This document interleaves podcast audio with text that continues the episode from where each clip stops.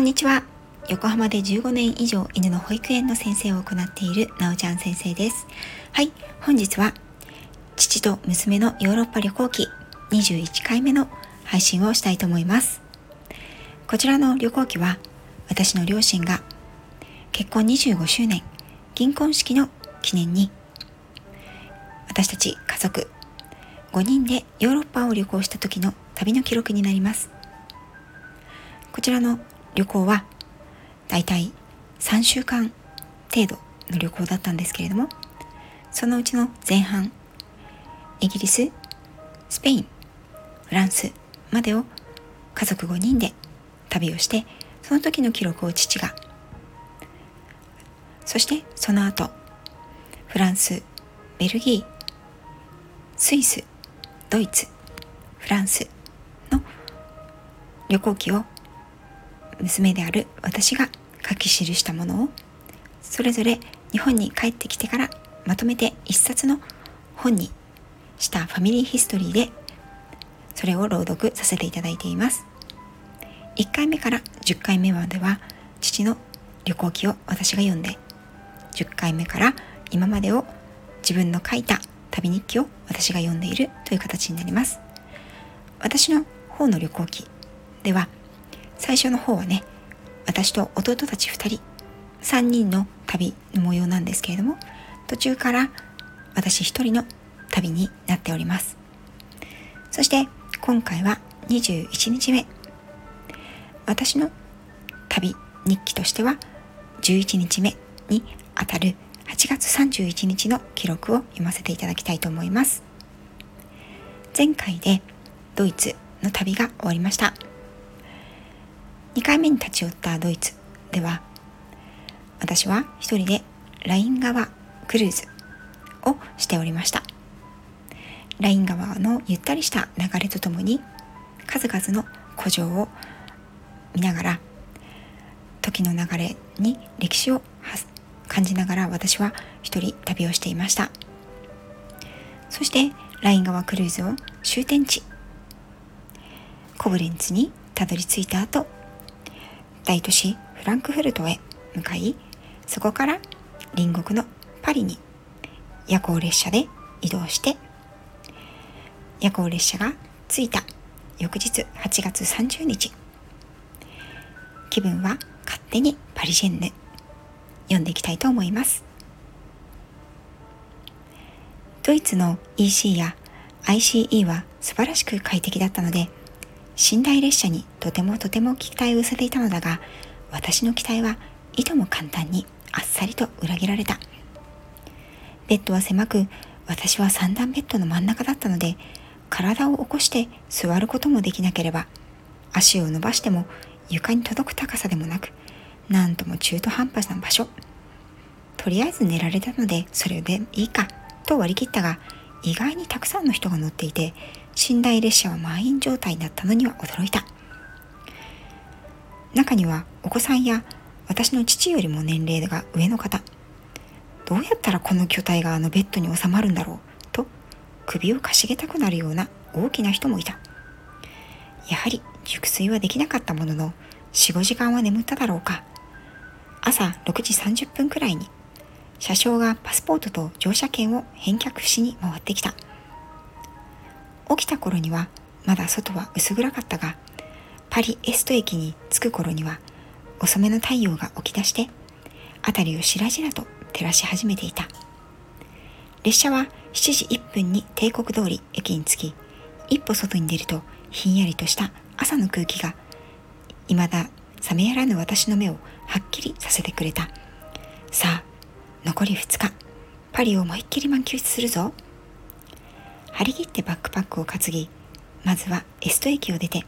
まっすぐ隣のもっと大きな駅ノルド駅へ行った。近いのに迷ってしまった私であった。ユーロスターはここから出発するので明日のために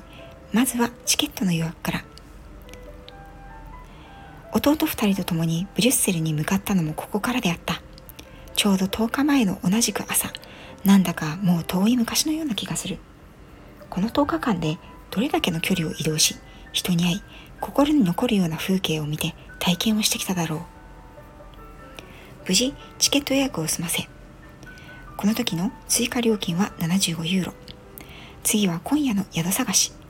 パリの物価は高いし駅の近くに安くて良い宿が見つかるだろうかというのが私の一番の不安の種だったが駅の周りには思ったよりも安い宿が密集していて私はノルド駅から5分ほど離れた一軒の安宿に決めた1泊30ユーロだがカウンターの女性は感じが良かったし地球の歩き方を持っている人は10%オフもしくは朝食サービスと書かれていたので親日家またはガイドにおすすめ記事が載せられているんだろう。これなら安心だと判断したからであった。その話をするとオーナーらしきムッシュが出てきて朝食を食べておきなと言ってくれた。実は私は地球の歩き方パリの本は持っていないんだが行ってみてよかった。ラッキー。見せてくれ。と言われなかったのが幸いした。チェックインは昼過ぎからということなのでフロントで荷物だけ預かってもらい朝のパリへ踏み出す。朝食がまだだったのでいくらも歩かないうちにたちまちお腹が減ってきた。天気は上々。空は青く澄み渡りどちらかといえばもう初秋を思わせるような涼しい風が頬を撫でていく。ノルド駅からの表示に従ってまずはアーブルマンタン駅プランタンパリへ。銀座にもプランタンはあるけれど姉妹店なんだろうか。私はファッション業界に全く疎いのでよくわからない。そもそもパリに来るのがどうかという気になってくるが9時前でまだ開店はしていなかった。私の目的はあらゆる世界の一流ブランドでも最新の最先端のファッションでもなくこの中にあるカフェレストランフローパリだ1年間フローでバイトした身としてはぜひとも本場パリ本店を見ておきたい。できればここでランチを食べたいと思っていたのだ。プランタンの位置だけ確認をしてオペラ座方面に向かって再出発。ついこの間家族5人と父の友人とこの界隈を一緒に歩き近くのカフェでカフェオレを飲んだ時は夕焼けの中にライトアップされていたオペラ座。今日は雲一つない澄んだ青空をバックにして朝のせわしないひととき行き交う人々を眺めていた。その丸みを帯びた優雅で繊細重厚にして絢爛な姿はまさにこのパリの地を象徴するような建物だ。オペラ座の周りを少し散策しオスマン大通りから次に向かうのはシテ島のノートルダム大聖堂パリを代表する観光名所の一つでもあるこの大寺院は9年前に家族親戚一同でパリを訪れた時も見学に訪れた場所であるしかしその当時の私にとってパリの記憶は実に乏しく、その上自分の足で歩かずにマイクロバスに乗って連れられていったため、地理感も全く残っていない。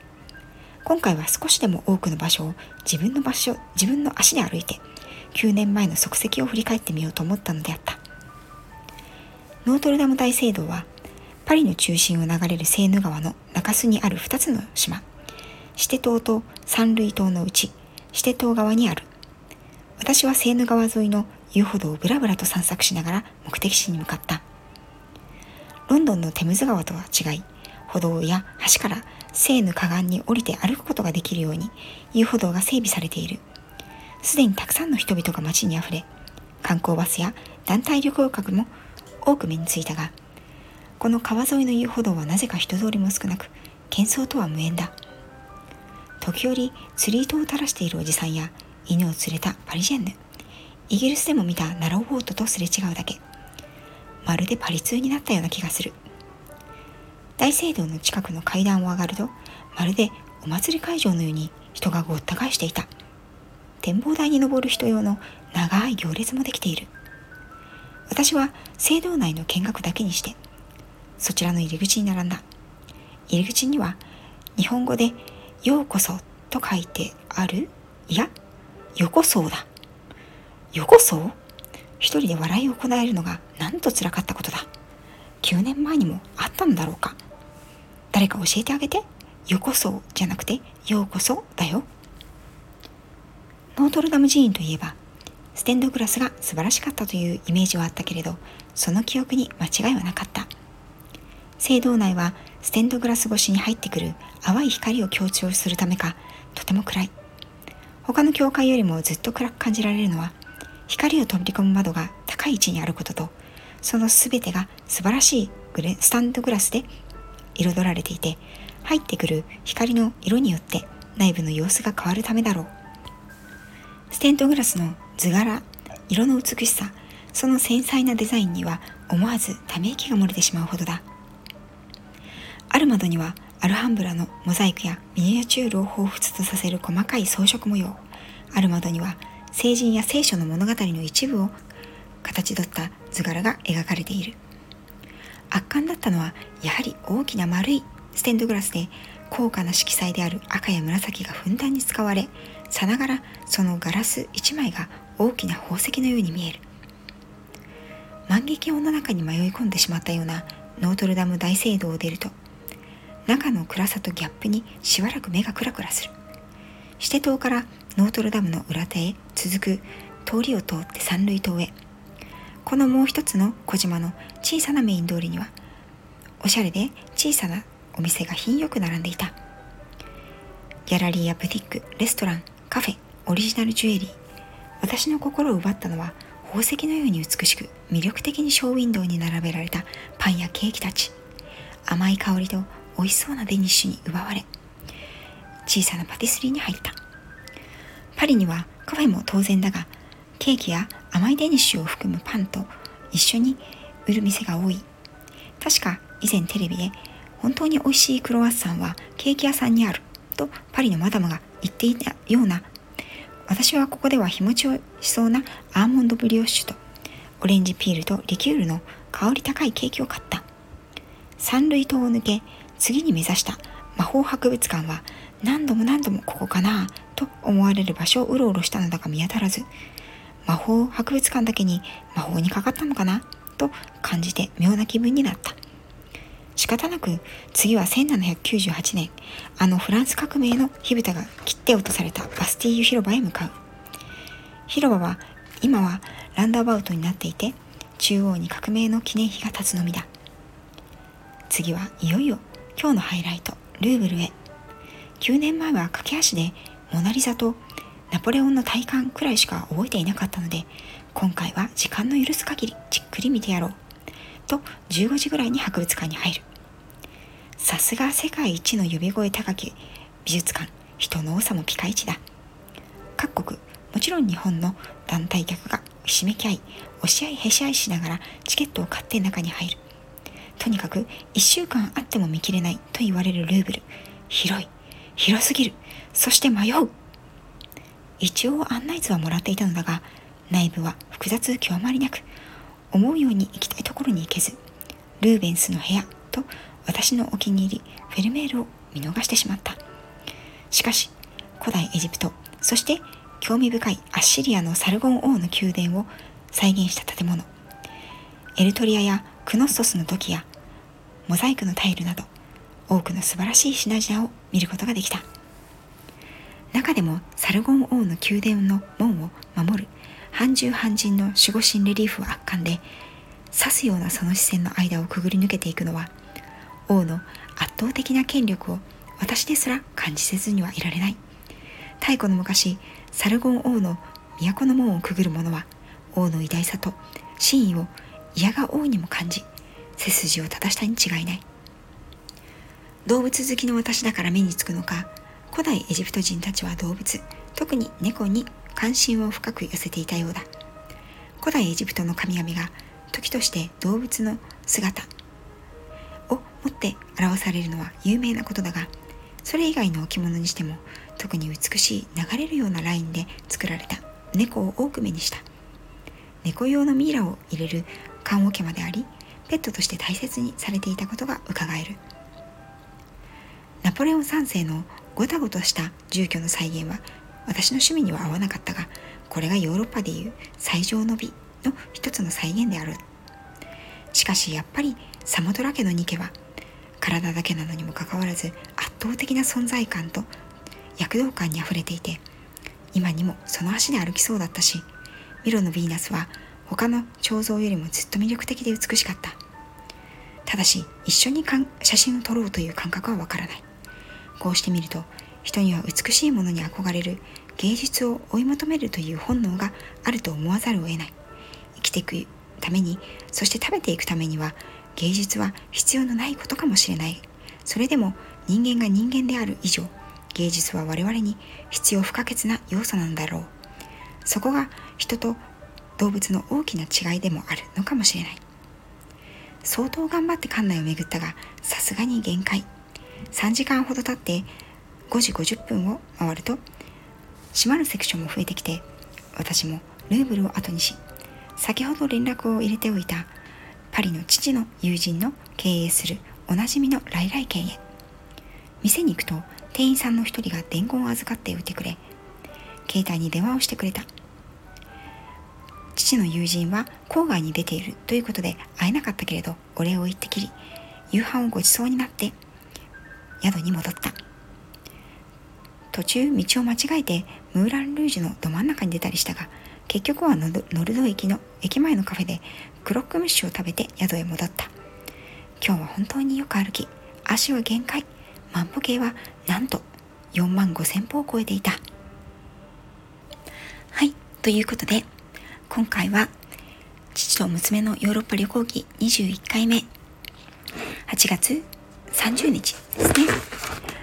パリの様子をお届けしました。この時のパリの一人旅。まあ1泊2日の非常に短い時間なんですけれども私の中のパリの印象というのはこの時に非常に植え付けられました。読んだ中にもあったと思うんですけれどもこの9年前に両親と弟たち